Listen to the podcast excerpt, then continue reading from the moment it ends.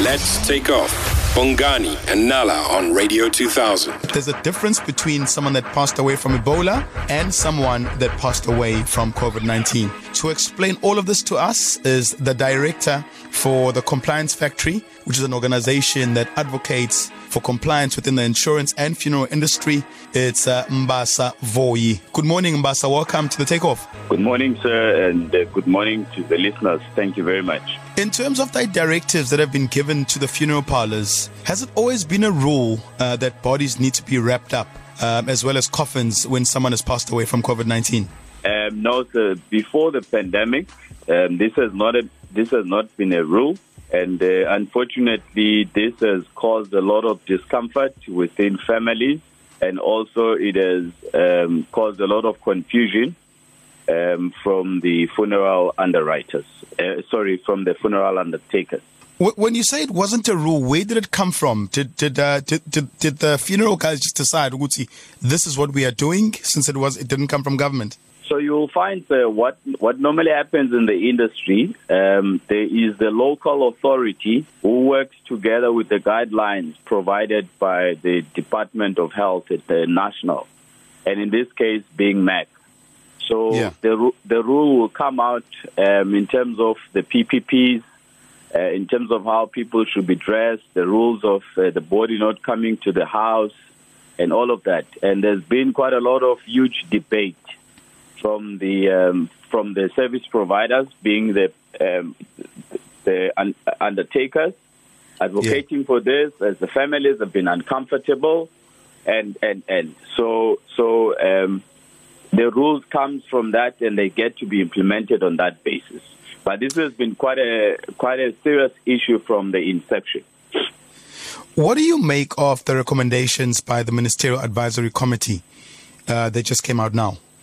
The the recommendations that have been um, made out, um, they are, the industry is still divided about it, but Okay. majority of the players they accept and they welcome these recommendations.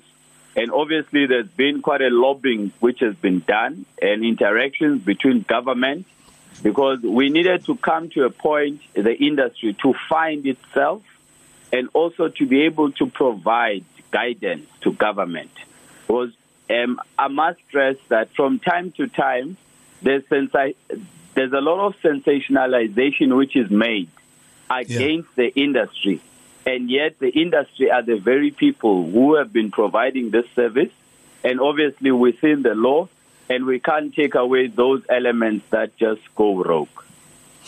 Now, l- let's talk about compliance. Um, Yes. You know, um, a lot of people um, have complained about, for example, being overcharged, um, you know, for certain things. Who watches the industry itself? Like, who watches how much people are charged, how consumers are being treated, etc.?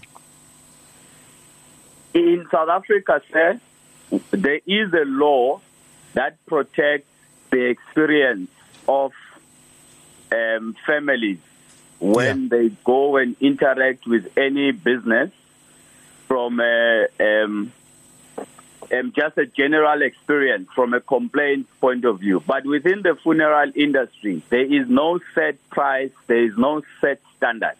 Yeah.